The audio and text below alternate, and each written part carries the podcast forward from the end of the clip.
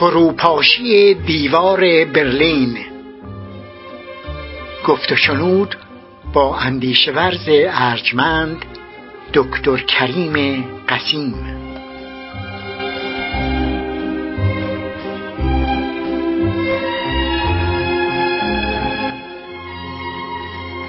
آرزوی انسان برای آزادی را نمی‌توان برای همیشه سرکوب کرد. دیوارها باید فرو بریزند.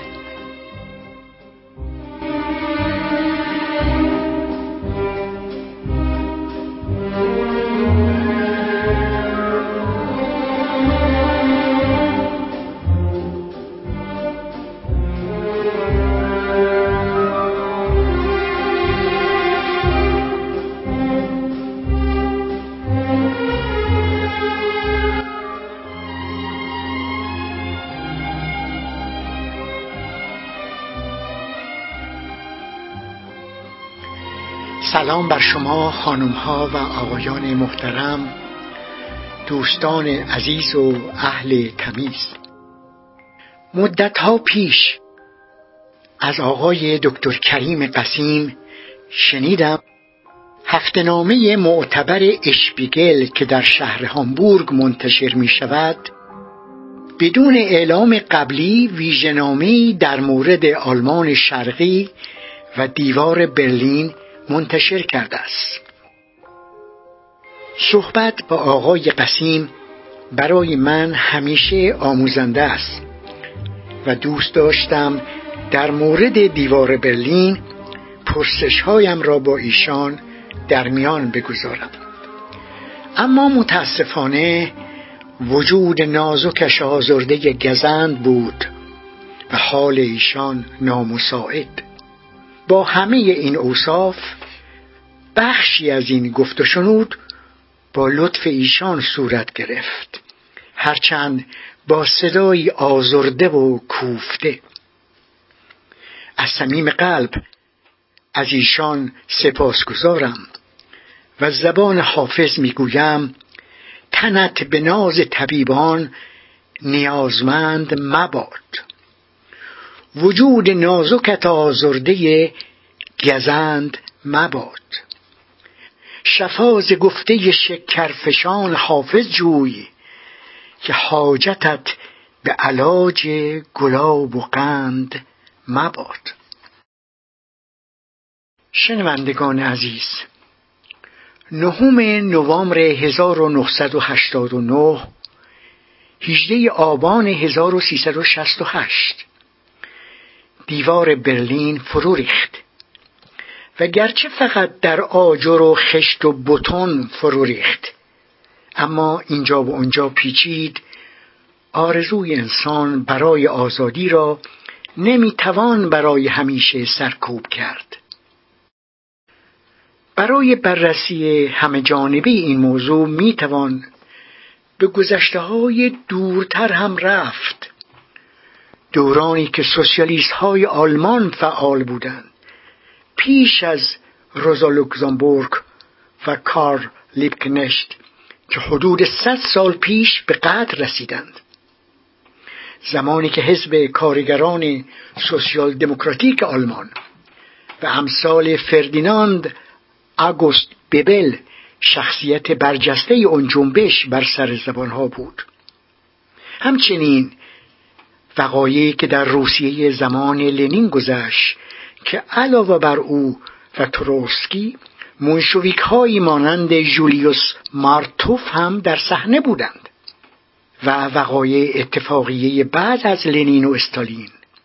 اونچه در مجارستان، لهستان، رومانی و چکسلواکی سابق گذشت و به طور خاص بهار پراگ و وقایع زمان دوبچک و نیز ایده میخائیل گورباچوف که در سال 1985 در اتحاد شوروی سابق به رهبری رسید و اعلام کرد که خواهان پایان دادن به جنگ سرد است.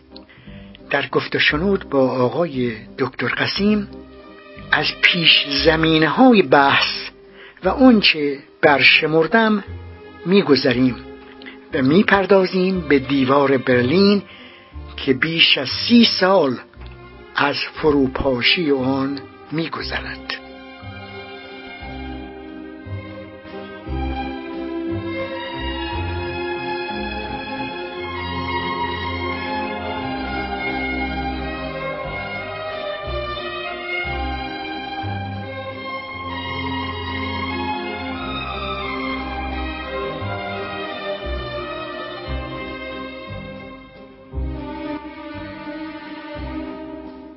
آقای دکتر کریم قسیم بسیار خوشحالم که بار دیگر پای صحبت شما می نشینم ما پیشتر در مورد مکتب فرانکفورت انس بلوخ هانا آرنت و مانس اشپربر صحبت کرده ایم همچنین چند گفت و شنود داشتیم در مورد مجاهدین و شورای ملی مقاومت که با این عناوین در یوتیوب منتشر شده و در سایت خودم هم موجود است.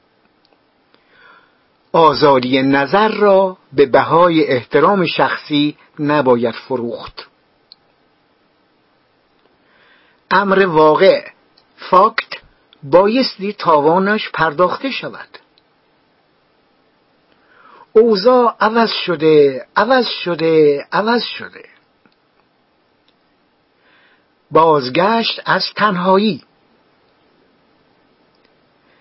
بیداری بزرگ می آید و آفتاب حقیقت می دمد پیرامون استعفای خودتون و آقای محمد رضا روحانی از شورای ملی مقاومت.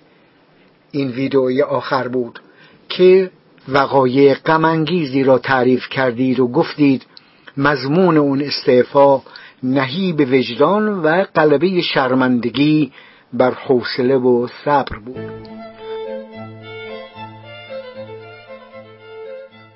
این بار پای صحبت آقای دکتر کریم قسیم می نشینم تا ایشان در مورد دیوار برلین صحبت کنند. همون دیواری که فرو ریختن اون بعد از دو جنگ جهانی بزرگترین واقعه قرن بیستم در تاریخ دیپلماسی جهان بود. سلام بر شما آقای دکتر کریم قسیم آقای هم نشین. سلام می‌کنم تشکر می‌کنم از مراجعه محبت آمیز شما. اینو محض اطلاع شنوندگان عرض می‌کنم که باید ببخشند که من صدام گرفته و کمتوان هست. این مشکل علت بیماری و ناراحتی جسمی ناگزیرم با همین وضعیت لحاظ مراجعه محبت آمیز آقای همنشین سخن بگم و سستی یا احتمالا ضعف صدا رو ببخشن. بفرمایید خواهش می‌کنم. آقای قسیم یکی از نوشته های خوب جنابالی که به وقایع آلمان شرقی و فروپاشی دیوار برلین اشاره دارد بادهای تند تاریخ است. در اون مقاله اشاره شده در سالهای 1945 الی 1949 شوروی کوشش سیاسی و دیپلماتیک زیادی به خرج داد که آلمان دچار تجزیه سیاسی اقتصادی نشود و رسما صورت دو کشور جداگانه در نیاید. اما ایالات متحده و دیگر فاتحان غربی جنگ حاضر نشدند طرح یک آلمان متحد بیطرف و غیر نظامی را بپذیرند و مشی محدود کردن اتحاد شوروی در دستور سیاست خارجی و بین المللی آمریکا و متحدانش قرار گرفت و مقدمات بلوکبندی جهانی چیده شد. همین خط مش نیز در مورد سرنوشت سیاسی آلمان شکست خورده به مرحله اجرا درآمد. آقای قسیم آیا شما هنوز هم همون نظر را دارید؟ بفرمایید. سپاسگزاری می‌کنم از محبت های شما به این جانب. شما اطلاع دارید؟ شاید شنوندگان اطلاع نداشته باشن حداقل به اندازه کافی که من از عنفوان جوانی به مسائل اصلاحات در سیستم به سوسیالیسم موجود بسیار توجه و علاقمند بودم و از جوانی برای این موضوع در دفعات گوناگون فرصت و وقت و حتی سفر کردم به یکی از موارد مهم این اصلاحات و این تحولات عظیم که به ترتیبی در جبهه مقدم اتفاقات و رویدادهای بلوک شرق آن زمان قرار می گرفت و وقت می و به طبع این وقت و انرژی که می گذاشتم موضوع برای نوشتن داشتم و خب علاقه به قلم زدن در این زمینه ها و خلاصه ارز کنم مطالب زیادی از اون زمان که بخشیشون از دست رفت پیش از انقلاب در زمان تحولات عظیم اروپای شرقی و به خصوص چکسلواکی زمان دوبچک نوشته بودم از دست رفت. شمار اندکی باقی موند و بعدها با تصحیح مجدد و بازنویسی دست به انتشار اونها زدم.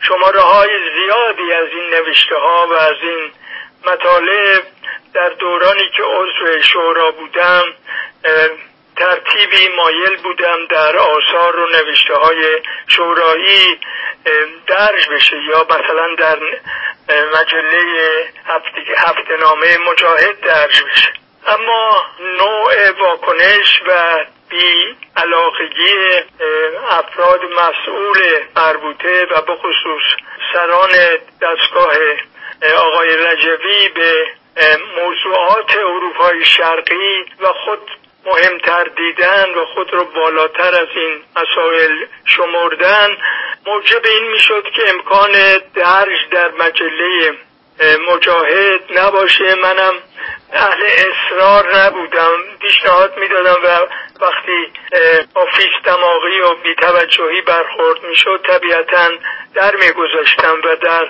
جاهای دیگه در نشریات دیگری که دوستان شورایی داشتن مثل جبهه دموکراتیک ملی و کمکگیری از دوست ارجمندان سرور ارجمند های متین دفتری این مطالب را چه به صورت ترجمه های متعدد و چه به صورت نوشته های تحلیلی و یا گزارش ها و اخبار به هر حال تفسیری اونجا به چاپ برسونده اینطور شد که شمار کثیری از گاهنامه های آزادی وابسته به جبهه دموکراتیک ملی. این ترجمه ها و نوشته ها رو با علاقه و محبت چاپ کردن و حتی ویژه نامه منتشر کردن. من اینا رو برای این میگم که فرصتی است برای اینکه شنوندگان هم دریابند چرا شما به من مراجعه می‌کنید.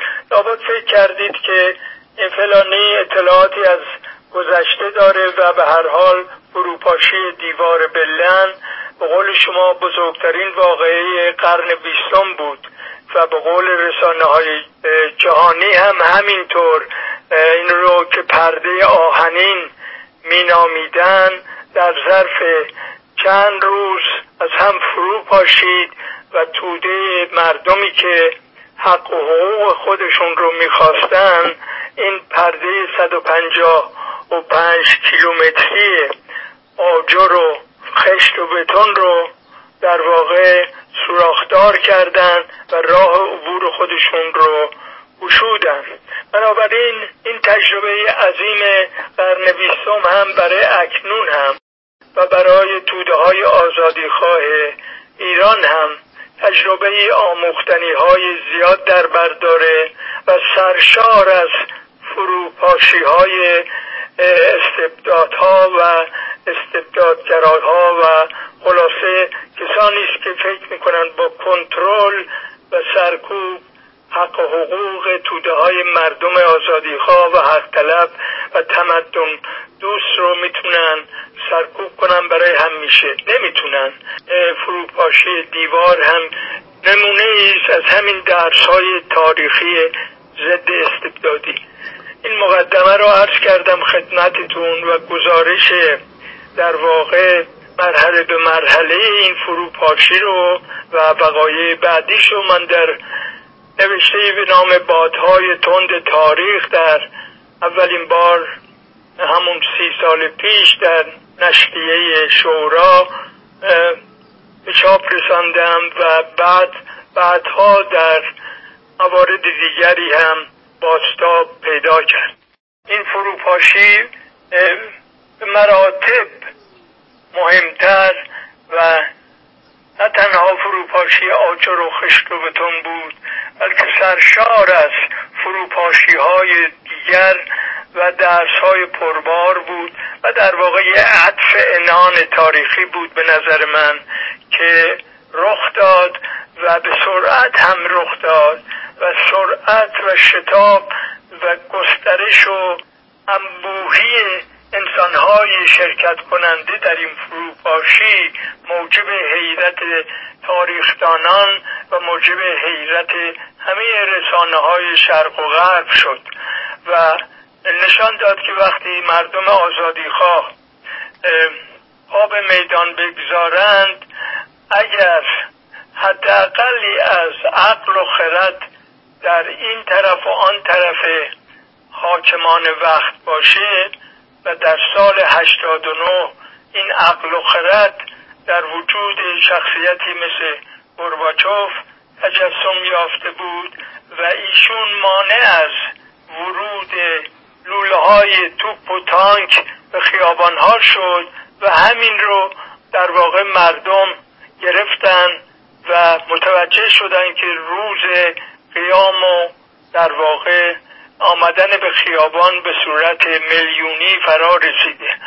فراموش نکنیم که پنج روز بیش از رویداد فروپاشی دیوار برلین یعنی در روز چهار نوامبر 89 در سرتاسر سر آلمان به اصطلاح دموکراتیک یعنی آلمان شرقی آن زمان که یک حزب واحد و کمیته مرکزی آن بر آن صدارت می کرد میلیون ها نفر در شهرها و علل خصوص در بلن شرقی به خیابان آمدند و علیه سرکوبگران خود و به خصوص علیه سازمان امنیت یعنی اشتازی مخفف اشتازی بود تظاهرات کردند و در رأس این تظاهرات روشنگران هنری کشور برجستگان نویسندگان برجستگان اهل هنر و تئاتر اینها مثل مولر مثل آینه و دیگر برجستگان اینها به مردم پیوسته بودند و سکوت پیشه نکرده بودند صفحه چرب و نرم دولتی رو انتخاب نکرده بودن بلکه همبستگی با مردم رو انتخاب کرده بودن. و در میدان الکساندر برلین که میدان فوق العاده بزرگی است میلیون ها نفر جمع شدند و خواهان در واقع آزادی و حق عبور و مرور و بر حال علیه سرکوب و نمادهای آن تظاهرات کردند. ولی همون موقع هم هیچ کس پیش بینی نمی کرد که هفته بعدش عبور مرور از دیوار آزاد خواهد شد و در واقع دیوار فرو ریخته خواهد بود. یک بار ازتون شنیدم که دیوار برلین در واقع یکی از دو نهاد بسیار مهم جنگ سرد بود. دوران سرد شدن روابط عمومی سیاسی دنیا. دوران جنگ سیستم ها نهاد دوم چی بود؟ دیگر اتفاق مهم جنگ سرد بحران کوبا بود و در سال 62 و این ساختن دیوار برلین در سال 61 اتفاق افتاد در 13 دسامبر سال 1961 خب اینا همه پیشینه ای داشت علتی داشت و بایستی توجه داشت. به پیشینه های مربوط به دیوار برلین باید توجه داشت. به ایجاد دو بلوک بندی که عملا بعد از جنگ جهانی دوم با فاصله کوتاهی در واقع در سال 1949 در واقع بتونی شد این بلوک بندی شنوندگان امیدوارم بدانند که زمینه این ماجراها بعد از جنگ جهانی دوم در واقع در کنفرانس های یالتا و پوتسدام آشکار بود که نیروهایی که متفق بودند و فاشیسم هیتلری و اصولا فاشیسم و نازیسم و فاشیست های ژاپنی رو در دنیا شکست دادن بعد از جنگ بین خودشون اختلافاتی بود راجع به هم. چگونگی در واقع اداره زمین های فتح شده و کشورهای فتح شده و علل خصوص کشورهای شکست خورده یعنی سه کشور محور فاشیستی نازیستی ژاپن و ایتالیا و آلمان هیتلری. و خب تا اون جایی که ارتش سرخ پیشروی کرده بود در آلمان زیر سلطه شوروی باقی ماند از جمله نیمی از شهر برلین.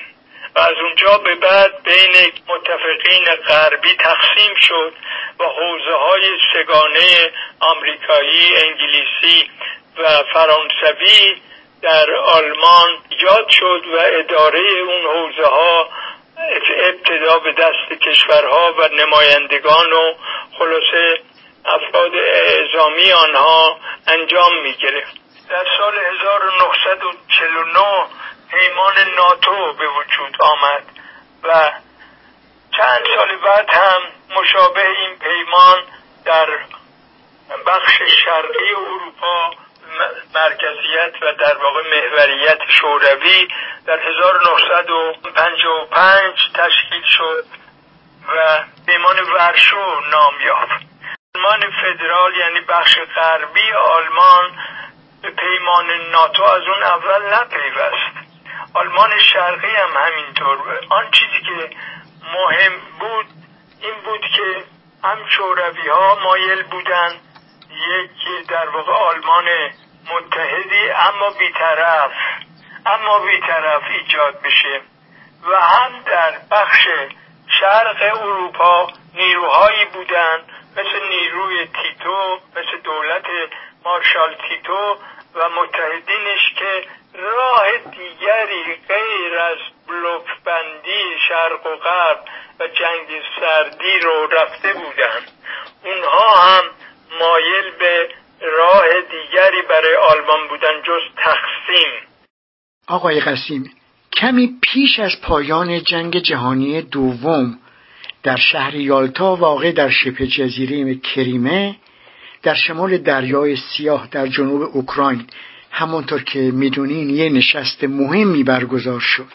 کنفرانس یالتا از چهارم تا یازدهم فوریه سال 1945 15 بهمن تا 22 بهمن 1323 در اونجا فاتحان جنگ خودشون بریدند و خودشون دوختند. مقرر شد اروپای شرقی و سرزمین هایی که توسط ارتش سرخ از تصرف آلمان خارج شدن در منطقه نفوذ شوروی قرار بگیره. در کنفرانس های یالتا و پوتسدام نشانه هایی در گفتارهای دو طرف استالین و دیگران.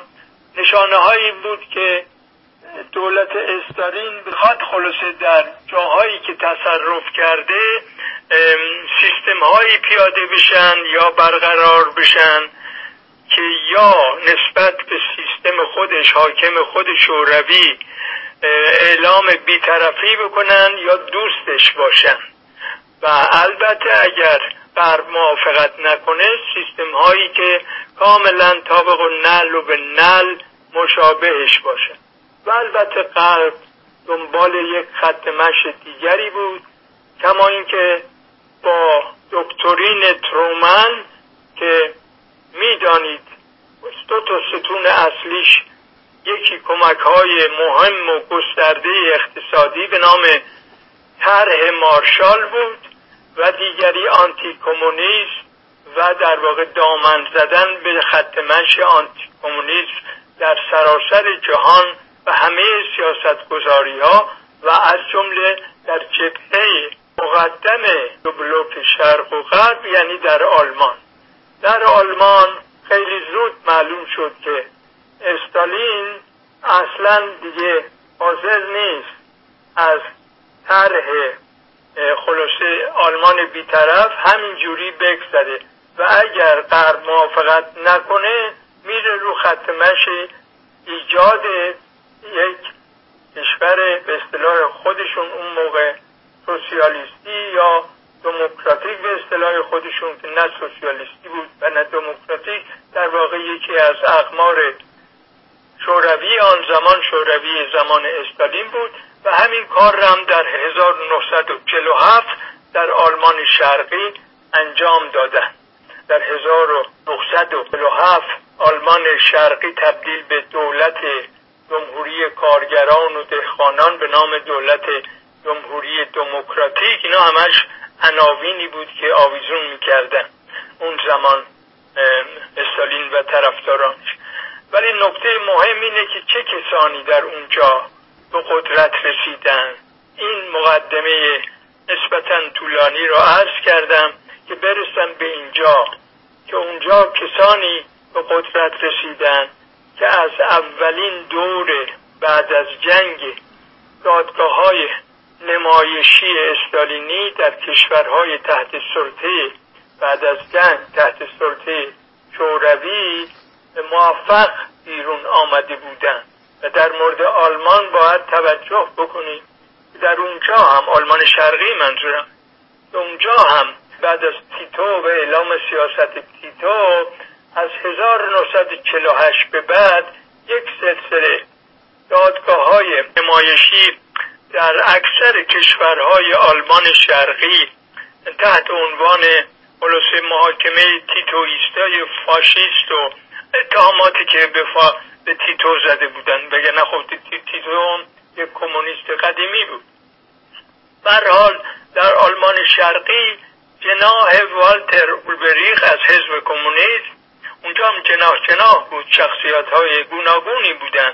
با حتی نوانسایی در خط مش سیاسی قبل از این دادگاه ها منظورم. بله. حال عده از افرادی که مطابق میل استالین و خلاصه نزدیکان استالین نبودن بریا و دیگران اینها در محاکمات نمایشی مورد ضرب و و مورد محاکمه و اخراج و زندان و اعزام به مسکو و حتی اعزام به اردوگاه های شوروی آن زمان و اردوگاه های کار و غیره اولاک و غیره قرار گرفتن و آن جناهی که از این دادگاه ها موفق بیرون آمد و بعدها سرکردگی تحت عنوان کمیته مرکزی حزب واحد حزب واحد چی اشاره خواهم کرد؟ سردمدار جمهوری شرق آلمان شدن حالا نه جمهوری جمهوری واقعی بود نه سوسیالیستیش اونا رو کار نداریم اونا رو شوخی گفتند و تابلو کردن بر حال برندگان این دادگاه های نمایشی جناح والتر اولبریخت بودند که اینها سردمداری اون کشور رو به دست گرفتن و بعدها اینها بسیار تندرو بودن در مقابل در غرب بسیار تندرو بودن خواهان مرزبندی های شدید و غلاز و شداد بودن و همین ها بودن که در واقع خیلی زود پیشنهاد جدا کردن جغرافیایی دیوار کشیدن با بلن غربی رو به مسکو فرستادن و اصرار کردن و این حتی طول کشید تا زمان خروشچوف چون این پیشنهادات زودتر مطرح شده بود. ولی موافقت مسکو رو نداشت. یعنی اینجا می‌بینیم که مرکزیت مسکو به اون شدت و حدت تندی دستگاه خلاصه آلمان شرقی حزب کمونیست بریختی نبود که همه چیز رو در واقع به عنوان جنگ سرد نگاه می‌کرد. و دیوار برلین اولین بار بعد از اینکه آقای جان اف کندی در وین با آقای خروشچف ملاقات کردن و نتونستن سر بحران بحران های دیگه نتونستن به یک توافق اساسی برسن از طرف خروشچف اجازه ساختمانش داده شد. 22 مرداد 1340 13 اوت آگوست 1961 نیروهای نظامی آلمان شرقی خیابانهای منتهی به نقاط مرزی را محاصره می و کارگران در مرز مشغول ساختن دیوار میشن. با ایجاد این حصار که ارتفاعش به دو متر می رسید ارتباط بین بخشهای شرقی و غربی شهر قطع شد. ساختمانش در سال 1961 به سرعت بنا شد و این یک شوک بزرگی بود که در غرب ایجاد شد و به خصوص در برلین آن هم در زمان شخصیت متعادل سوسیالیست و بسیار روشنفکری مثل ویلی بران در آن زمان شهردار محبوب برلنی ها بود و برلن شرقی هم بسیار بسیار طرفدار داشت. و محبوب قلوب بود. و ایشون در یک سفری بود که خبر ساختن دیوار رو بهش دادن بلافاصله برگشتن به برلین و رفتن در همون براندنبورگ تو دروازه براندنبورگ و اونجا ناصر اولین خلاصه پایگذاری دیوار بودن. بسیار ناراحت و عصبانی و اینها. برگشتن به محل شهرداری. و هرچی تلاش کردند که نمایندگان و فرماندهان متفقین غرب برلین رو به اقدامی وادار کنند موفق نشدند. هیچ کس حاضر نبود اقدامی در مقابل ساختن دیوار انجام بده. ایشان بعدها یعنی منظورم بعدها اینکه روزهای بعد نامه ای به جان اف کندی نوشتن و در اون نامه که من خب الان همه اینها را آدم بخواد مطرح بکنه صحبت به درازا خواهد کشید. خواهان مداخله بودن از طرف آمریکا. ولی جواب سربالایی گرفتن.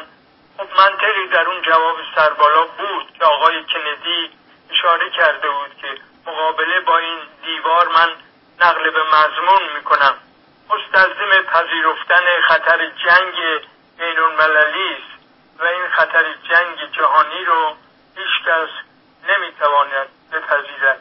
باید از راه های دیگری وارد شد که خب این هم برای خودش داستان جالبی داره و سفر کندی به برلین هم با همین مسائل در ارتباط هستش من در همین حد به این پرسش شما پسنده می‌کنم اگر بخشهای دیگری هست بفرمایید.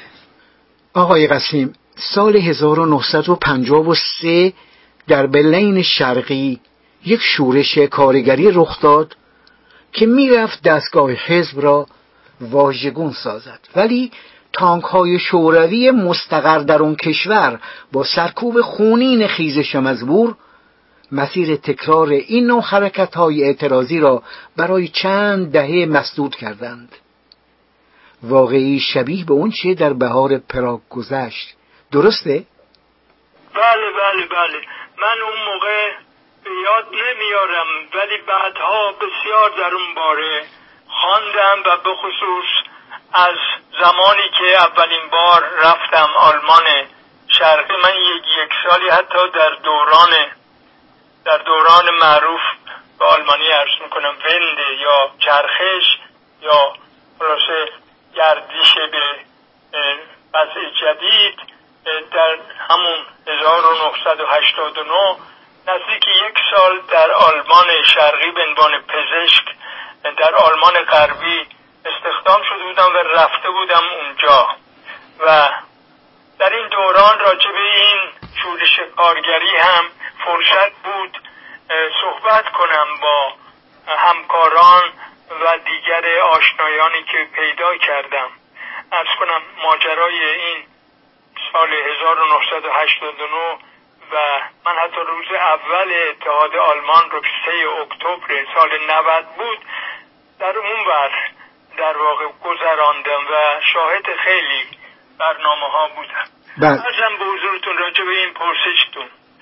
ابتدا باید ارز کنم که این شورش کارگری به واقع تا اونجایی که من اسناد حتی حزب حاکم رو که همون موقع رفته بودم می‌شد در کتابخانه رفت یا حتی منزل افراد این اسناد حزب و نیروهای حاکم بود دیگه. وجود داشت این کتاب ها من خیلی خوب یادم میاد که اسناد SED یعنی همون حزب واحد کارگری آلمان که خب از وحدت اجباری کمونیستا و سوسیال دموکرات ها تشکیل شده بود حزب واحد سوسیالیستی آلمان اسناد تاریخی داره که من اون موقع یک اشاراتی نسبت به این شورش هم یا حداقل گزارشی از چشم دشمن بگیم.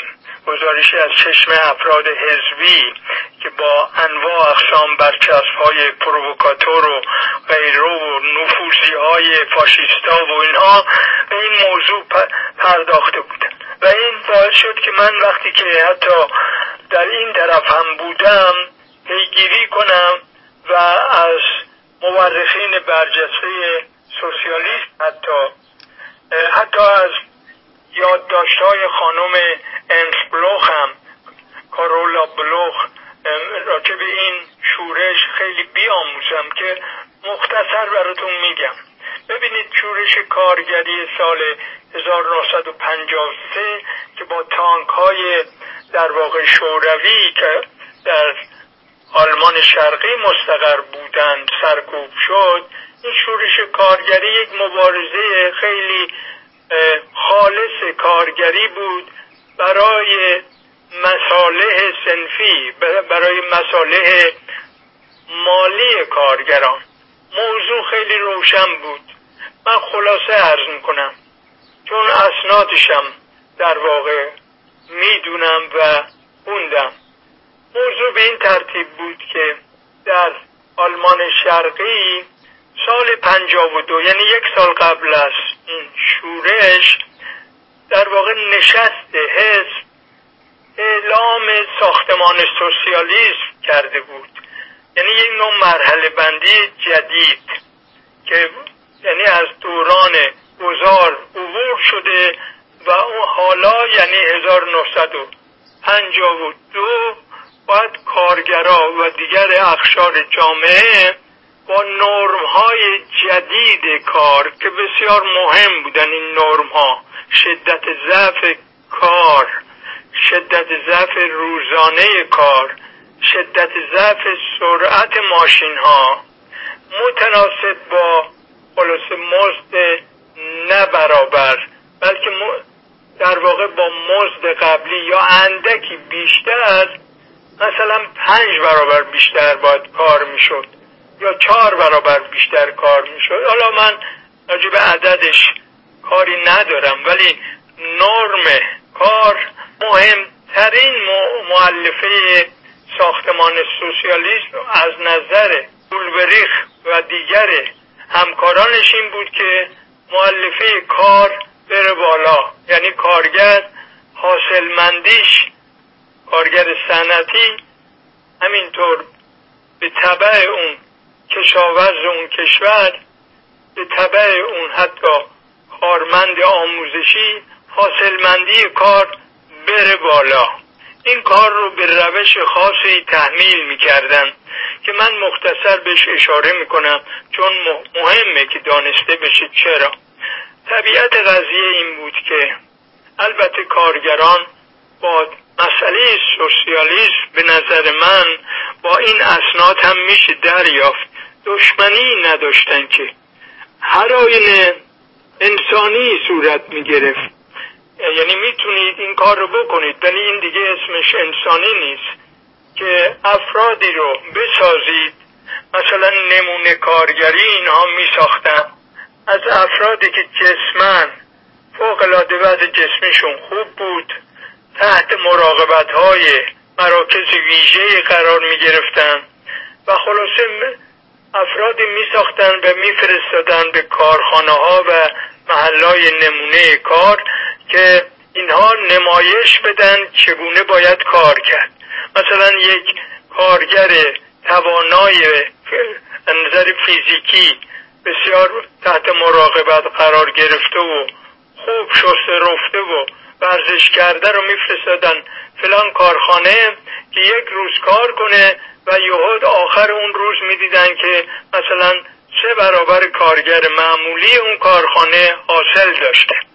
همین رو مسئول حزبی به ایدئولوژیک برمی داشت گزارش می‌کرد به حزب و می‌گفت این است نرم انقلابی کار.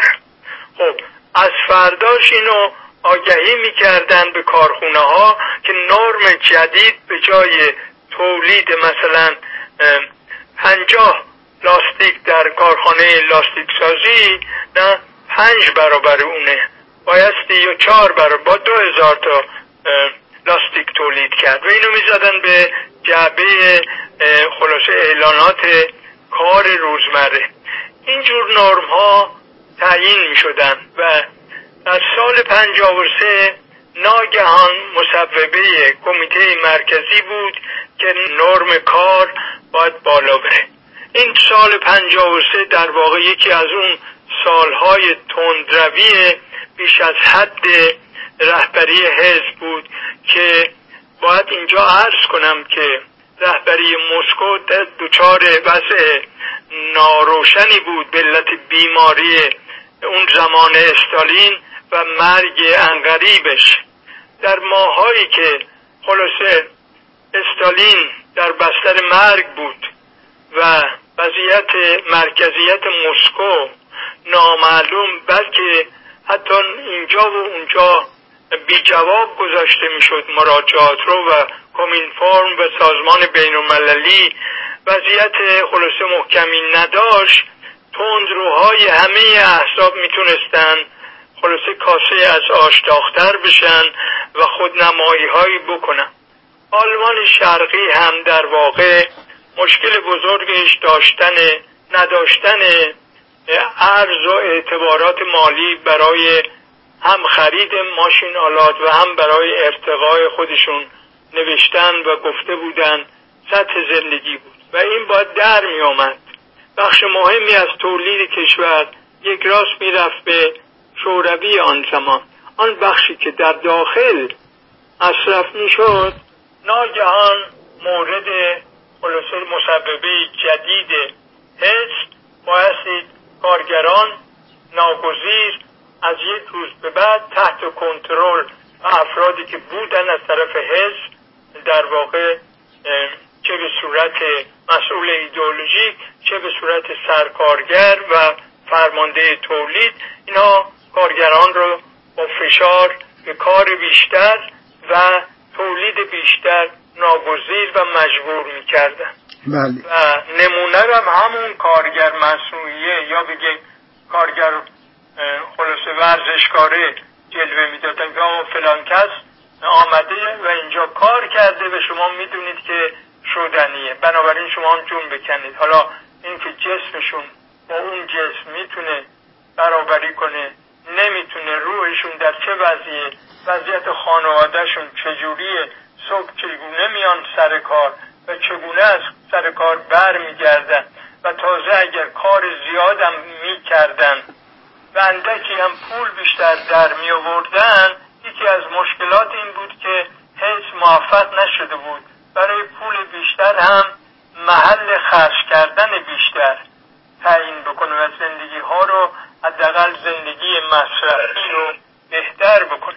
مغازه ها حالای کشاورزی کافی نداشتن و اینو من بگم که سالیان دراز بعد بعد از چند دهه هم حتی خودم شاهد بودم در دورانی که دیوار هم فرو ریخته بود که سبزی فروشی جز چند و کلم چیز زیادی عرضه نمی‌کرد. خیلی همت می‌کرد.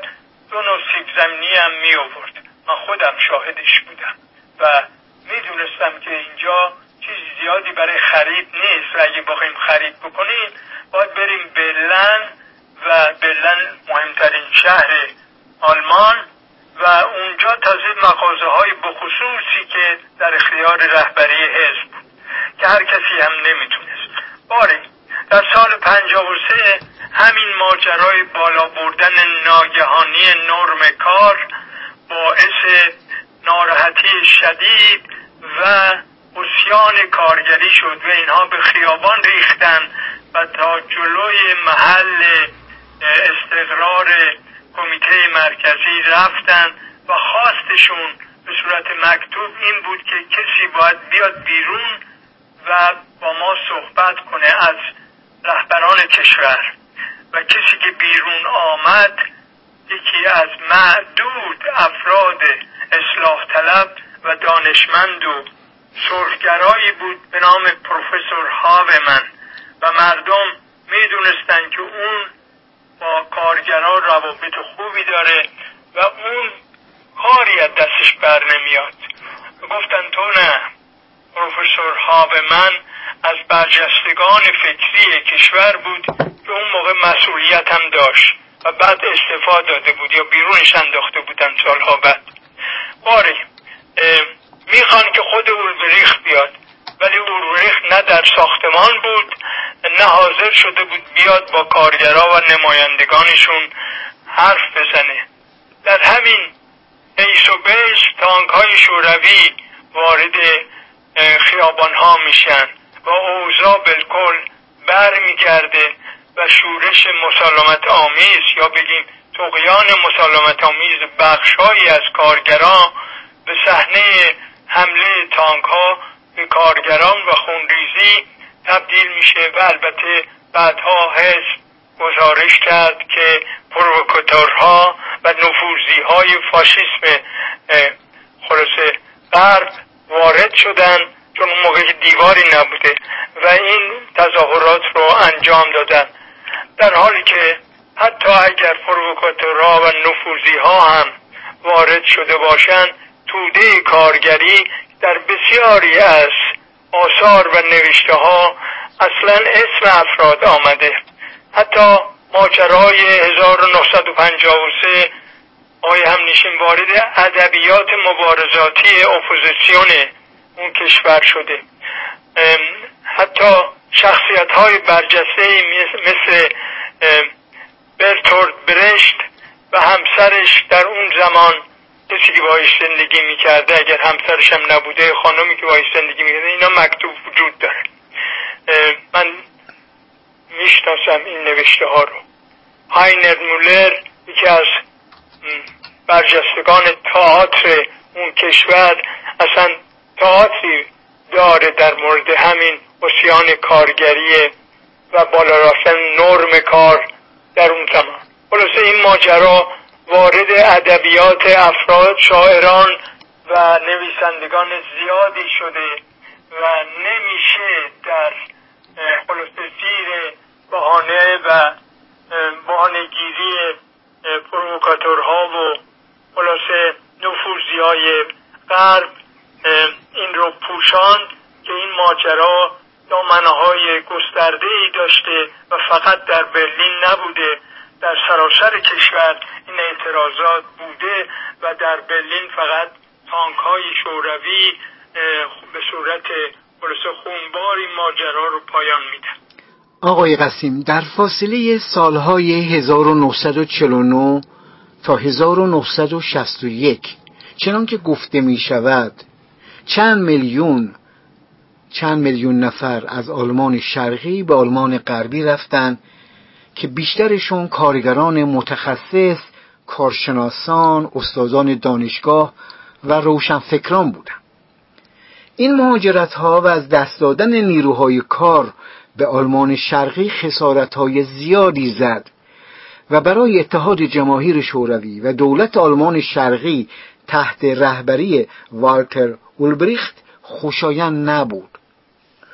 آیا به همین دلیل خروچف رهبر اتحاد جماهیر شوروی خط داد دیوار برلین رو به عنوان دیوار حافظ ضد فاشیست و با هدف به قول او جلوگیری از رفت آمدهای نامطلوب بنا کنند حتی خطوط راهن و مترو بین دو طرف متوقف و ارتباط تلفن این دو بخش هم قطع شد. آیا اون مهاجرت ها باعث شد که خروشچف چنین خطی رو بدهد؟ مسئله این است که شما وقتی که جاذبه های معروف به جاذبه های سوسیالیستی رو نتونید رالیزه بکنید نتونید محقق بکنید نتونید نشون بدید خب به جایی که از غرب به شرق نیازمندان و دوستداران برن از شرق به غرب میرن کار یک امر ناگزیر زندگی روزمره است داشتن کار و شغل. و اگر کار و شغل نباشه باید بیمه بیکاری باشه. و اگر بیمه بیکاری هم اونطوری که زندگی ایجاب می‌کنه وجود نداشته باشه طبیعتا بایستی اون کسانی که گرسنه موندن بدون بیمه بدون کار اقدامی بکنن. صحبت از فقط آلمان شرقی به آلمان غربی هم نیست. اصولا از کل اروپای شرقی برای مسئله مشکل کاریابی خیلی سعی کردن از راه های گوناگون در اون سالها به غرب پناه ببرن و در غرب کار پیدا کنن. واقعیت اینه که مشکل در واقع اون طرف نداشتن این در واقع شامل غرب هم می‌شد. اون تا غرب طرح مارشال کمک های زیادی کرد. سرمایه گذاری آمریکایی ها به راه افتادن سریعتر صنایع و کار ایجاد کردن اما بسیاری پرسش ها این است که حتی اونهایی که سختی های اون طرف رو به انواع و انها میپذیرفتن مثل پروفسور امس بلوخ که وقتی از جنگ تمام شد جنگ جهانی تمام شد و از آمریکا ایشون و همسرش برگشتن رفتن آلمان شرقی مستقر شدن لن شرقی مستقر شدن و ایشون یک استاد برجسته فلسفه استاد دانشگاه برجسته و مشکل کاریابی هم نداشتن. ولی بعد از مدت کوتاهی انقدر ایشون رو به اشتازی یعنی به سازمان امنیت می بردن و می آوردن چه کار کردی؟ چه جوری با کی آشنا شدی؟ و چرا اینجوری درس میدی؟ و چرا اونجوری درس میدی؟ چرا برنامه های تدریسی رو نمی‌دونم منطبق بر حزب نمی کنی چرا فراسوی حزب فکر می‌کنی؟ چرا راجع به مسائل گوناگون معنویات غیر مارکسیستی حرف می‌زنی آنچنان این شخصیت برجسته فکری و فلسفی چپ و کمونیست قدیمی را زیر فشار گذاشتند که اصلا غیر قابل فهمه که فقط بلاحت و عقب ماندگی و خشک مغزی سران اون کشور وگرنه انسبلوخ مایه آبرو بود براشون. کما اینکه پروفسور هاورمنم که قبلا اشاره کردم در جهان غرب شناخته شده بود. ایشون یک شیمیدان و فیزیکدان عالی رتبه بود و جهان غرب آرزو داشت که چنین افرادی بیان. ولی این افراد از نظر آگاهی بسیار گسترده که داشتن و حالت آرمانی که داشتن و فکر در واقع فکر بسیار پیشرفته که داشتن می‌خواستن سختی ها رو تحمل کنن و اون طرف بمونن. منتها شما ببینید هم پروفسور من رو از کار بیکار کردن و ایشون رو خانه نشین کردن.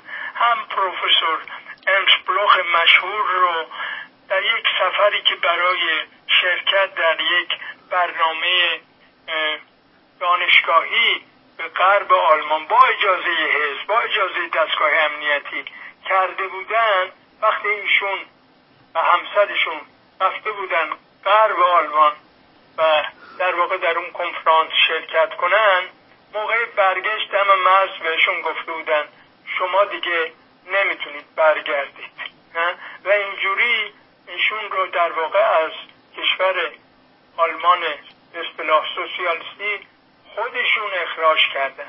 نه اینکه خودش فرار کنه. خودشون دم مرز جلوشو گرفتن. یا حتی ولف بیرمن یا هنرمند جوان بسیار بسیار با استعداد از شاگردان من و ضمنا از بچه های خانواده های قدیمی کمونیستی هامبورگ که در آلمان شرقی زندگی می‌کرد. و مایل بود اونجا بمونه. ولی کارش در واقع ترانه ساختن و گیتار زدن بود. و یکی از مشهورترین ترانه هایی که ساخت در دورانهای قدیم در زمان چگوارا بعد از مرگ چگوارا ترانه کماندانت چگوارا بود که شهرت جهانی یافت. خب این شخصیت هنرمند برای انجام یک کنسرتی میاد آلمان غربی با اجازه خودشان با اجازه دستگاه حزبی و سازمان امنیت. و وقتی که می‌خواد برگرده میگن تو اخراج شدی از شهروندی و قانونیت آلمان سوسیالیستی تو اخراج شدی و نمی‌تونی برگردی و تبعیدش کردن به اصطلاح به آلمان غربی. این نمونه ها انقدر گویا که نمی‌تونه این مسئله رو که ادعا شده بود خسارت اقتصادی باعث ساختن دیوار شده. کما اینکه آقای هم نشین در دوران ویلی برانت مشهور و محبوب بعد از ساختمان دیوار آقای ویلی براند و همکارانشون به خصوص همکار مشهورشون اگونبار اینها شروع کردن از همون لحظه اول شروع کردن به اقدامات تنش صدایی با جهان شرق در واقع با بلوک شرق با مرکزیت مسکو و از همه طرف دست دادن به اقدامات نام نویسی و تماس گرفتن با مسکو و آلمان شرقی که اینجا من تکرار بکنم. مسکو به شاید به دلیل اینکه یک چل پنجاه سالی قدمت بیشتری داشت نسبت به دوران والتر اوربریخ با ملایمت و عقل و خرد بیشتری جواب ویلی برانت رو داد و خیلی زود سیاست تنشتدایی و تحول از طریق نزدیکی که توسط ویلی برانت پای گذاری شد در دوران وزارت خارجش که چند سال بعد از اتمام دوران شهرداری پیش, پیش آمد خب با سیاست تحول و تنشتدایی مسکو خیلی جاها راه آمد با غرب و با آلمان غربی در مورد مثلا سفر کردن قراردادهایی بستن در مورد عبور و مرور انسانها قراردادهایی بستن و همین قراردادها باعث شد که بسیاری از مشکلات آلمان شرقی رو به کاهش بره. عرضم از اشاره به این نکات این است که راههایی از طریق مذاکره و گفتگو با دستگاه نسبتا مستقل ویلی براند و شهرداری بلن غربی وجود داشت و آلمان شرقی و بلن شرقی مجبور نبودند.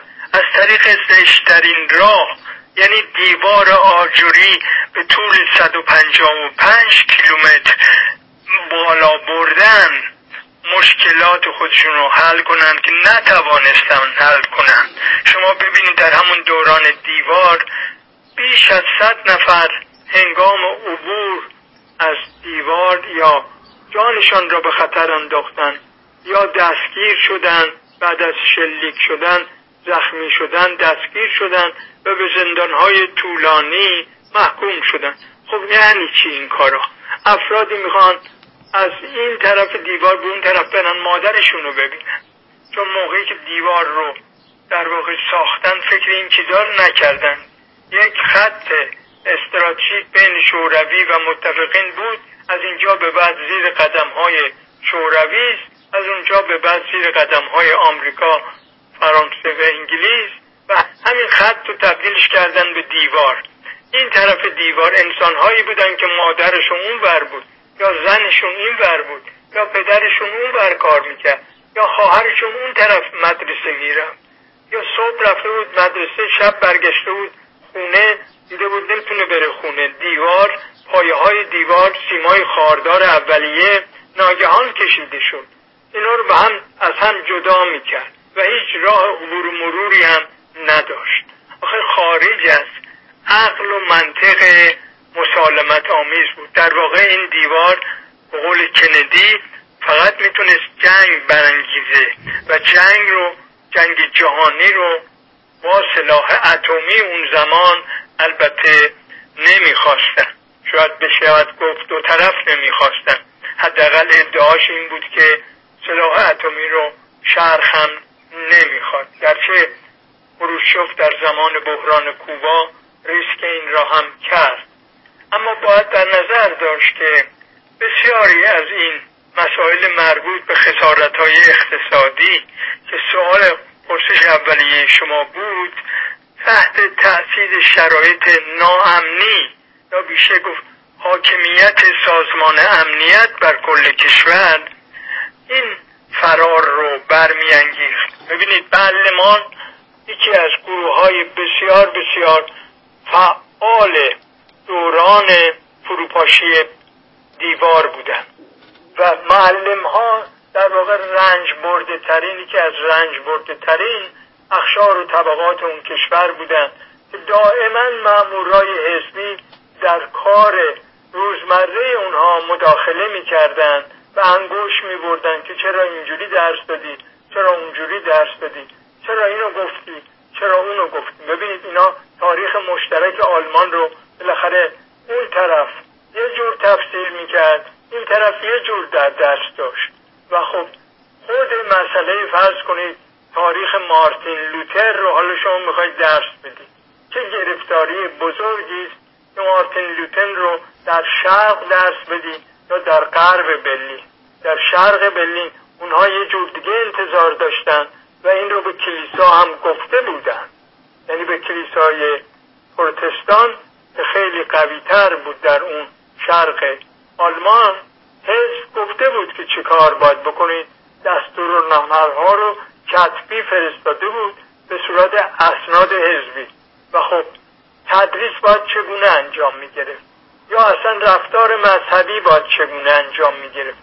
مردم به رغم اینکه در یک کشور به اصطلاح مدعی سوسیالیسم زندگی می‌کردن و زن و نبودن کم کم نبودن.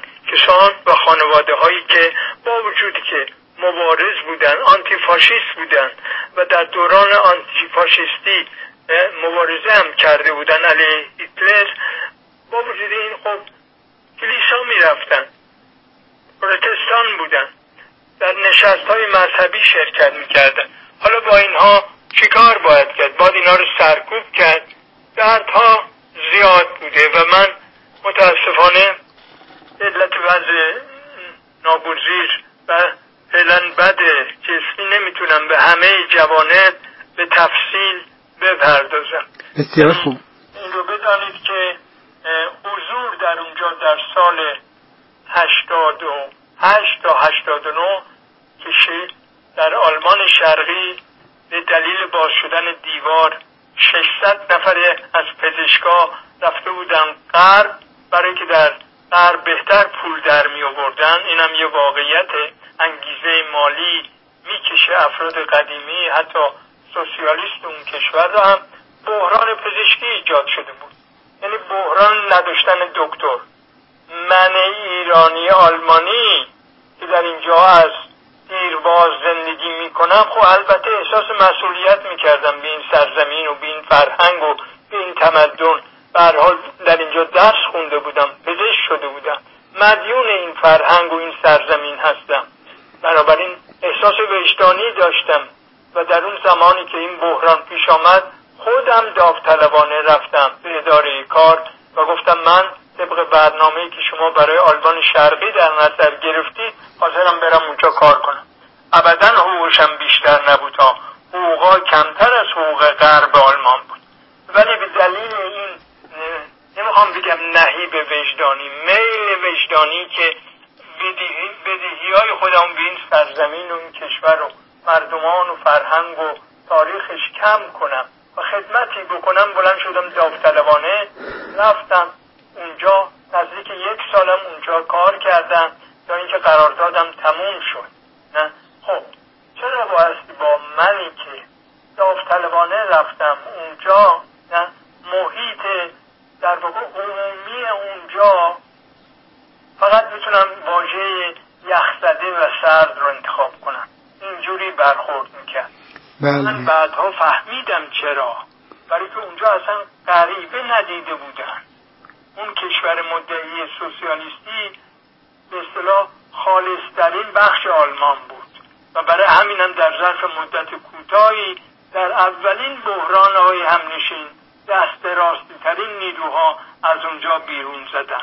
چیزی که بعدها من به صورت یک نوشته طولانی تحت عنوان شعله سیاه از شرق در نشریه شورا در اون زمانا درش کردم و ابدا آقای رجوی خوشش نیامد که چرا به این مسائل و مسئله فاشیستای کل تراشیده پرداختم و خلاصه با قرولند با این مقاله طولانی البته اون زمان آقای هزارخانی لطف کرد و مقاله اونو چاپ کرد. ولی همین بود و همین. دیگه نه. و بقیه رو من با جای دیگه ای می نوشتم. و خب من که دوستدار در واقع پیشرفت و سوسیالیسم و رهایی و آزادی بودم با من همچین آدمی رفتارشون فوق العاده سرد بود مردم اونجا. سر کار نه. سر کار کار می‌کردیم. با میل کار می‌کردم و اونجا حتی رئیس اونجا چون بارها غرب اومده بود و غرب رم تا حدود دیده بود ایتالیا رو خیلی با محبت رفتار می‌کرد ولی به محض که ساعت چهار بعد از کار تموم می‌شد انگار بنده وارد یک برودت جدیدی می‌شدم که مربوط به اون ساعت چهار و اتمام کار بود. یعنی مردم عادی با بنده حاضر نبودن یه آبجو بنوشن. نه اینکه من دعوتشون کنم اونا بگن نه. اصلا از قیافتشون رفتارشون روحیه و به صلاح صورتشون بر نمی اومد که این کار رو بکنن. وقتی هم که می‌گفتن خب یه جوری رفتار می‌کرد که آدم احساس می‌کرد خلاصه زیاد خوششون نمیاد. می‌خوان آبجوی خودشون رو بخورن. و نمی‌خوان که با ما با بنده آبجوی مشترکی بخورن یا اختلاط بکنن یا راجع زندگی حرف بزنن. نه. نه. شاید در جایی مثل بلن شرقی پیشرفته تر بود. چرا؟ تجربه بلن شرقی فرق می‌کنه. ولی من در یک جای خیلی دور افتاده ای کار می‌کردم. و اینم داوطلبانه بود که چون اونجا احتیاج داشتن ولی با وجود این نه سپاسی بود و نه خوشبویی و خوشرفتاری. بله. همه اینها نشانه این بود که اونجا یک جور دیگری تربیت شدن. و این تربیت چل سال تربیت به اصطلاح دستگاه حزبی بود. که این مردم رو در واقع نسبت به افرادی که از جاهای دیگه می اومدن غریبه نگه داشته بودن. آقای قسیم بعد از مرگ برژنف در ده نوامبر 1982 و سپس روی کار اومدن آندروپوف و چرنینکو در شوروی و مرگ زودرس هر دو که همه چیز رو تغییر داد ده مارس 1985 همونطور که اطلاع داریم گورباچوف بیرق دگرگونسازی اقتصاد پروسترویکا و شفافیت ارکان دولت و حزب گلاسنوس رو برداشت. و نیروهای سنتگرای حزبی رو که یادگار دوران استالین بودند برکنار کرد و خواهان آشتی با غرب شد. آیا اون چی در آلمان شرقی پیش اومد و به فروپاشی دیوار انجامید. به تحولات معروف پروستوریکا و گلاسنوس یعنی دگرگونسازی اقتصاد و شفافیت ارکان دولت و حزب در شوروی ارتباط داشت. این سوال رو از این جهت می‌پرسم که دولت و حزب حاکم در جمهوری دموکراتیک آلمان منکر این تأثیر گذاری بودند. پرسش شما آقای هم ناظر به سالهایی که تمام کشورهای اروپای شرقی در حال قلقل و جوشش بودن اکثرشون حداقل. و کم و بیش هم خلاصه این غلغل و جوشش اجتماعی و سیاسی و ایدئولوژیک به نتایج شگفتانگیزی رسیده بود. فراموش نکنید در کشور همسایه آلمان لهستان خیلی زودتر از آلمان شرقی در اونجا میزگرد بین اپوزیسیون Solidarność یعنی اون سندیکای همبستگی با میلیون ها عضو در سراسر کشور و دولت دیکتاتور منش و نظامی یاروزلسکی به گفتگوهای منجر شده بود که خوشبختانه در صلح و آرامش انتقال قدرت رفته رفته. انجام گرفت. بدون اینکه درگیری های خونباری پیش بیاد. در همون همسایگی. و خب جای دیگه هم بودن که تحولات مشابهی در شرف تکفین بود. شوروی هم با در واقع 15 16 من حکومت های منطقه‌ای که شوروی رو تشکیل می‌داد و اینها نیروی گریز از مرکز شده بودن و سر برداشته بودن ملت های تحت حکومت شوروی خب سر بلند کرده بودن آزادی هایی می‌خواستن.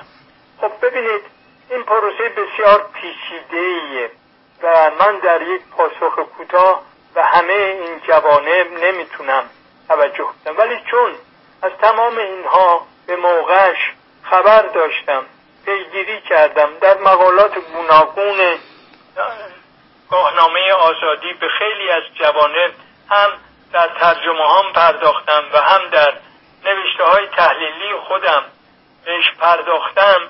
ارجاع میدم به اونجا علاقمندان رو. شماره های ویژه مسائل بین المللی نشریه آزادی وابسته به جبهه دموکراتیک ملی. اما در جواب شما فقط عرض کنم که اولا شخصیت خود آقای میخائیل گورباچوف شخصیتی بود که به هیچ وجه حالت جنگ با غرب اون هم غرب پیشرفته سال 1985 تا 89 رو. اصلا این روحیه روحیه نبود که باهش گرباچوف آمده بشه بالا. این شخصیت فوقلاده در واقع یک که فوقلاده قوی تری بود به لحاظ قدرت و یک ویلی برانت فوقلاده قوی تری بود به لحاظ قدرت و به لحاظ فکر مجموعه اینها رو تشکیل می‌داد و چه بسا بیشتر و بیشتر و عمیقتر و اگر نوشته ها و آثار گرباچوف رو مطالعه بفرمایید متوجه میشید که شوروی آن زمان با چه شانس بزرگی در دوران ایشان چه شانس بزرگی از یک اندیشمند پرقدرت داشته. ولی افسوس نظامیان خوشمست تندرو در اواخر دوران ایشون آن کار کردن که در شیلی کردن آن کار کردن که در بسیاری از تجربه های دیگه از جمله در چکسلواکی زمان دوبچک خود تندروان آن زمان کردن یعنی تانک ها رو در خیابان مستقر کردن و مسلط کردن.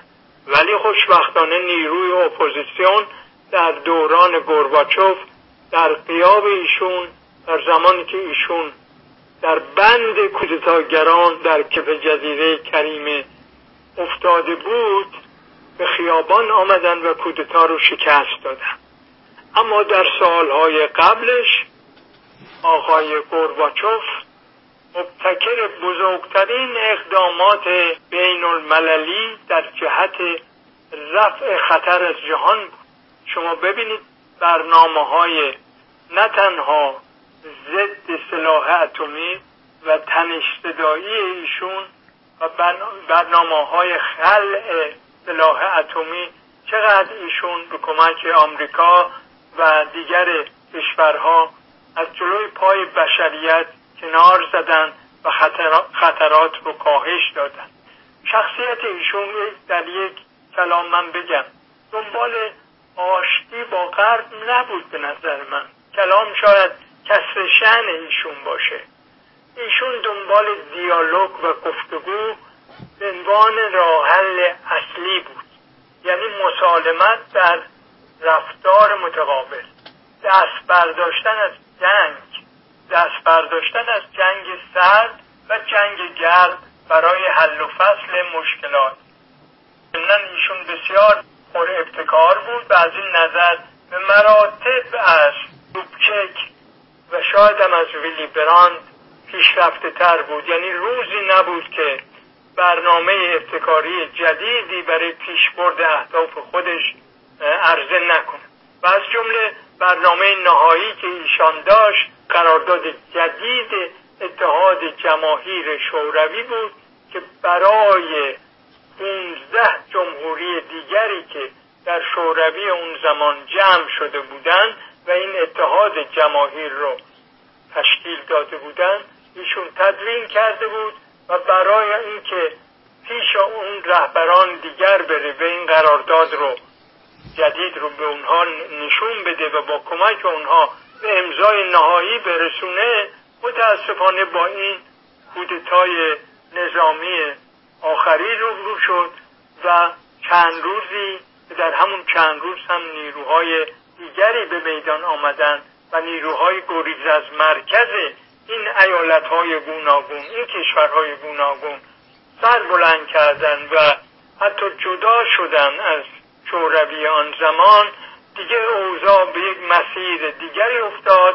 و در واقع به مسیر تنها شدن جمهوری روسیه وارد شد و عملا فرش حکومت و حاکمیت اتحاد جماهیر شوروی از زیر پای گورباچوف کشیده شد.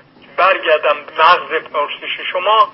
نقش مهمی در جهت دادن در واقع سکان ماجرا به دست مردم خود آلمان شرقی.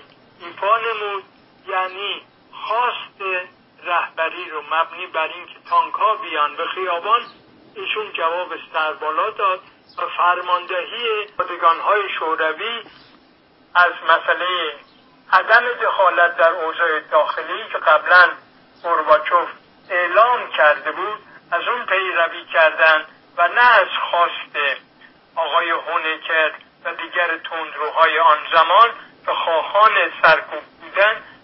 آقای هونکر حتی چند ماه قبل از سقوط دیوار برلین صحبت از این کرده بود که رژیم ما تا صد سال دیگه هم باقی می انقدر نابخرد و بیتوجه به واقعیت بود. و پاییز اون سال آخر وقتی گرباچوف رفت به آلمان شرقی و این اوضاع به این احوال و این در واقع رهبران نابخرد رو دید اون جمله معروفش را گفت که هر کس در تاریخ هر کس دیر به جنبه دست به اصلاحات نزنه و دیر به جنبه تاریخ وی را مجازات خواهد کرد. بله. و مجازات هونکر هم خیلی زود توسط تاریخ ارائه شد. آقای قسیم بعد از اشاره به موضوعی که ممکنه برخی از شنوندگان جوان ما اطلاع نداشته باشند پرسشی رو با شما در میان می‌ذارم. اواخر دهه 1980 شوروی سابق در تب و تاب بود.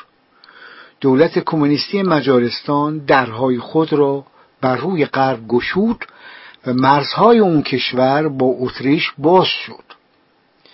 از اونجا که مهاجرت بین کشورهای کمونیستی ممنوع نبود هزاران نفر از آلمان شرقی که مجاز به رفت آمد به مجارستان بودند از طریق این کشور و نیز چکسلواکی سابق به آلمان غربی و سایر کشورهای اروپای غربی رفتند و می‌توان گفت این عامل نیز زمینه فروپاشی دیوار برلین را فراهم کرد به خصوص که آلمان شرقی نه از حیث اقتصادی نه سیاسی و نه اجتماعی امکان رقابت و همپایی با جمهوری فدرال آلمان را نداشت.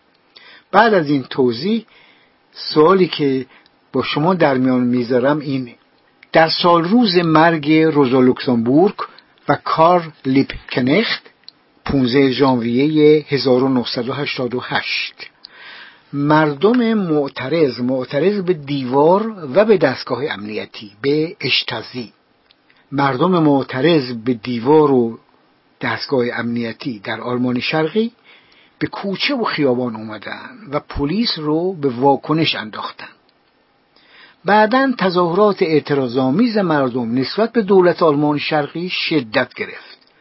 روز نهم اکتبر در شهر لایپزیگ بیش از اینطور که رسانه ها گفتند هفتاد هزار نفر به خیابان ها ریختند و رو در روی رژیمی که چهل سال به نام خلق تسمه از گرده اونها کشیده بود فریاد زدند ما خلق هستیم. خلق ماییم. آقای قسیم آیا به همین دلیل اریک هونیکر رهبر آلمان شرقی کنارگیری کرد و چند روز بعدش ایگون کرنس جانشین او شد؟ شما خودتون در مقاله زیبای بادهای تند تاریخ با اشاره به اون تظاهرات نوشته بودین رهبران جدید حزب و دولت هم خود با دست گل حضور به هم رسانده بودند و در سکوتی پرمعنا ادای احترام نمودند.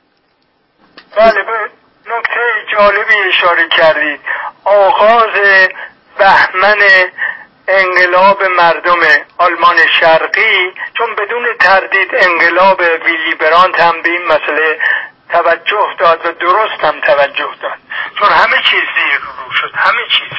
حالا درست یا نادرست به نتیجهش نباید زود مثلا ارجاع داد. بلکه اون تحولات تحولات انقلابی بود. چون در جهت آزادی خواست مردم زحمتکش و توده عظیم بیش از 90 درصد جامعه بود.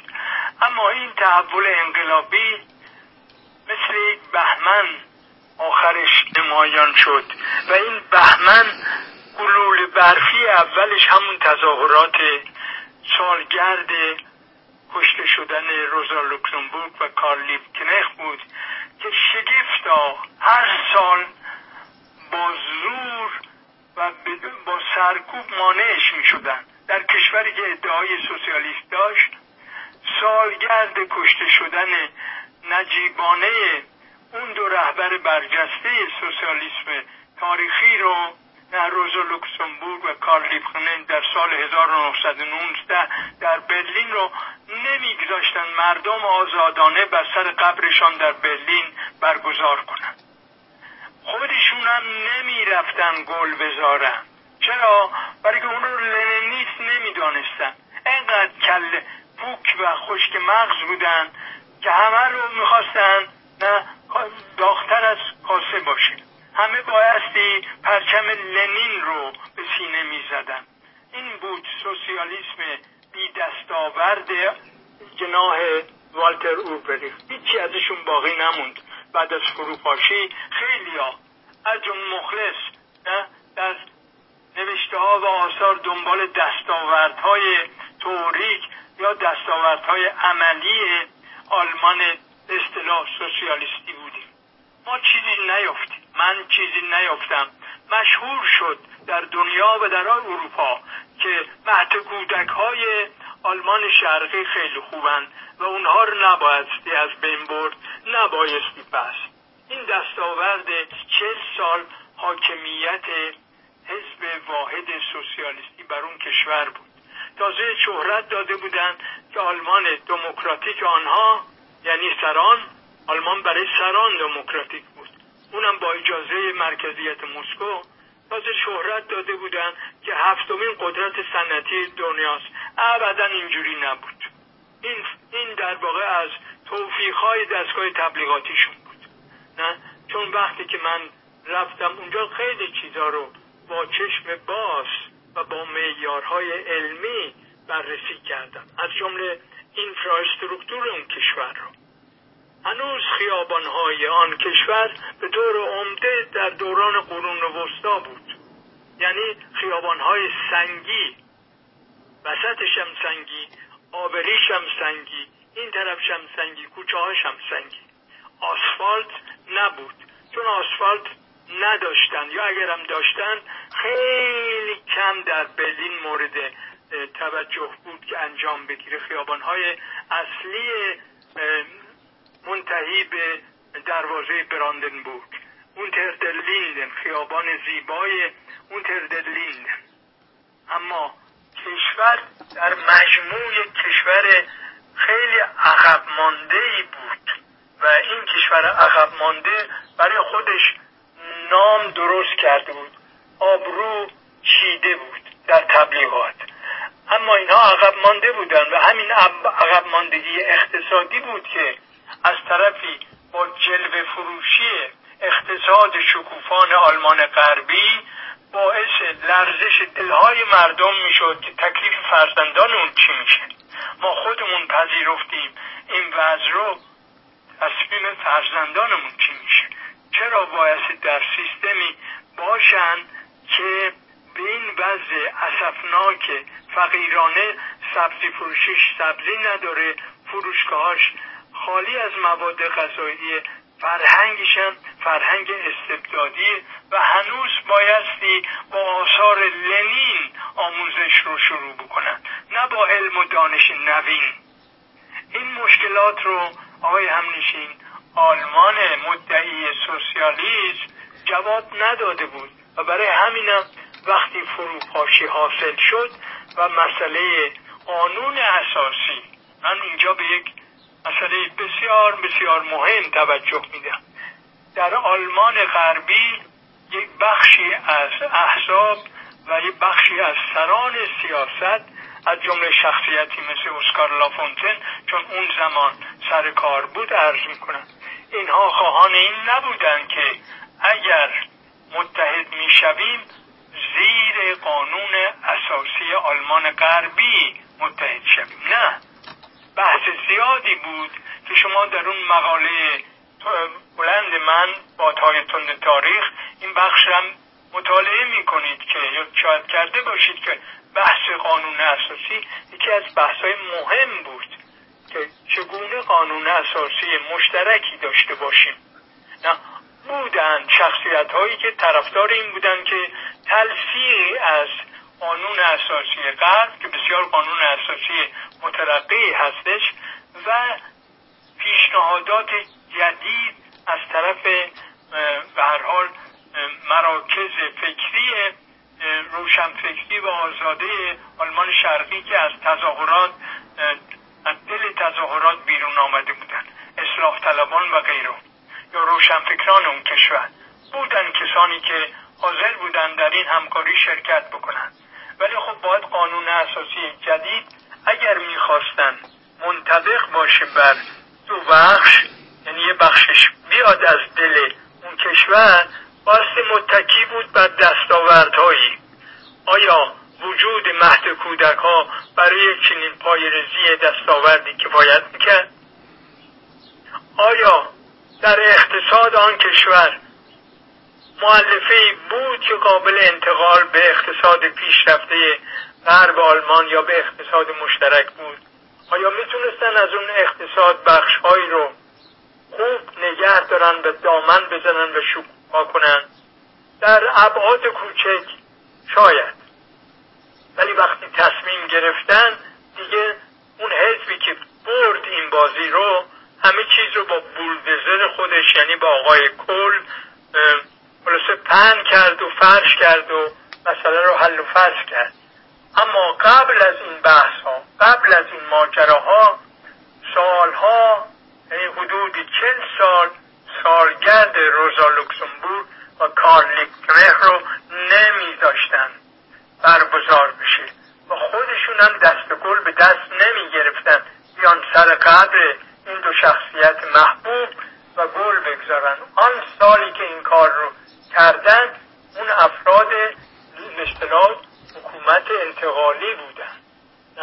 مدرو کرنس و دیگران که اینها معروف شدن به دوران ونده یعنی دوران چرخش. و این دوران چرخش البته کلی هم توش حقوقبازی هم بود. مثل هر دوران چرخش دیگری که در انقلابات وجود داره.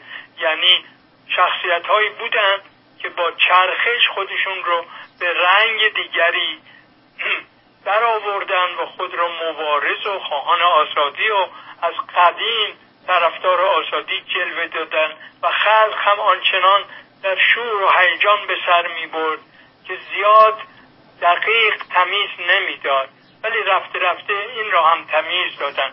کما اینکه آدمی مثل اگون کرنس که در واقع نسل نزدیک به هونکر بود نتوانست خودش رو به عنوان یک اصلاح طلب قدیمی آزادی خواه نه جا بزنه. قصدشو داشت ولی نتونست و حتی کارش به محاکمه و زندان هم کشید. و از جمله دیگر افراد هونکر که به سرعت استعفا داده بود بعدم بر حال لابد قرار مدارایی بوده که اون رو دیگه ببخشن و اونم گذاشت رفت شیلی و امکاناتی وجود داشت از دوران حکومت خودش در شیلی.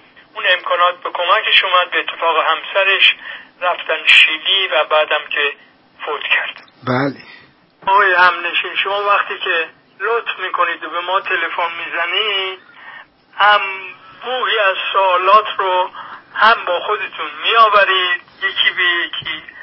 هم ذهن فعال و کنشگر شما اون سوالات جدید رو حتی من این استنباط رو دارم که خلق می‌کنه.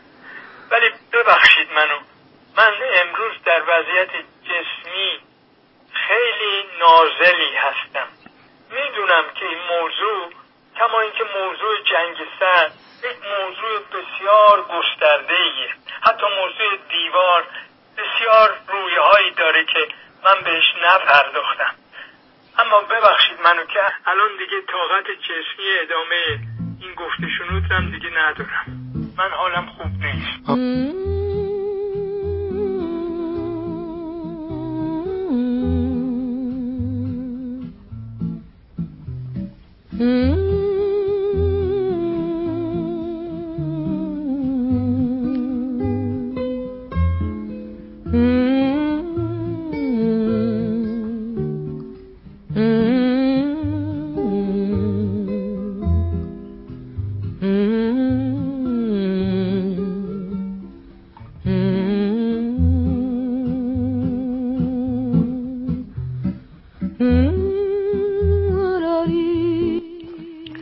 شنوندگان عزیز.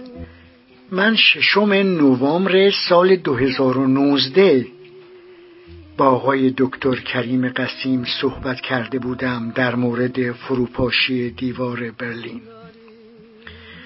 خیلی دوست داشتم. اکنون هم بعد از چند سال دوباره پای صحبت آن انسان شریف بنشینم تا اگر ملاحظات دیگری هست در مورد دیوار برلین از ایشون بشنوم. اما متاسفانه حال ایشون مساعد نیست. من خواهش کردم اگر ممکنه حتی اگر کوتاه باشه اگر ملاحظه جدیدی دارن یا اگر نکاتی هست که پیشتر نگفتند فراموش کردن لطف کنن دوباره بگن.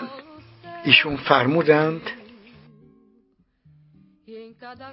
باز شدن دیوار برلین یک امر اتفاقی بود به ظاهر. اما در واقع امر اگر شوروی اون موقع و بخصوص شخص شخیص گرباچوف مایل نمی بود این کار صورت نمی گرفت. اونها نیروی عظیمی نیروی عظیم نظامی در آلمان شرقی آن زمان یا جمهوری به اصطلاح دموکراتیک آن زمان آلمان داشتند، ولی شخص گرباشوف در آخرین سفری که به آنجا کرد فهماند که نیروی نظامی رو در مقابل جنبش توده های مردم آلمان شرقی که هم آزادی می‌خواستند و هم اتحاد که بعدا به وحدت انجامی تبدیل شد وارد نخواهد کرد گرباچوف تا حدود زیادی با سراحت هم این رو به افکار عمومی و به قدرتمداران آن زمان آلمان شرقی فهماند و گفت که شخص او و کمیته مرکزی حول او و دولت آن زمان شوروی به سلاح گرم به سلاح نظامی متوسل نخواهد شد. و به این گفتار خودش و به این سیاست خودش هم عمل کرد.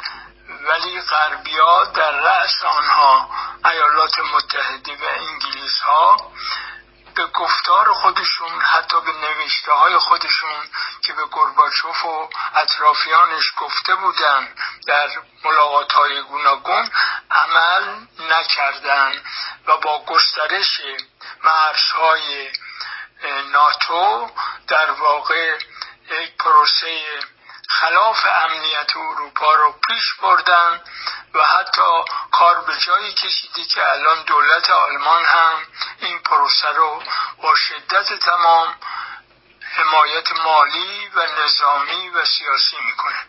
البته در خود آلمان هم نارضایتی شدیدی با سرعت در حال پیشرفت هست. مردم آلمان رو میشه کوتاه مدت فریب داد. ولی دیگه نمیشه. دراز مدت فریب داد. اینها با تجربه به لحاظ سیاسی. کمی که آگاهی وارد صحنه بشه در واقع مواضع رک و پوسکنده خودشونو اتخاذ می‌کنن و به دولت هم میفهمانند که سیاستش اشتباه آمیزه و الان این پروسه در شرف تکوینه. کاش حال و وضعم طوری بود که تکمیلی بر اون می‌گفتم.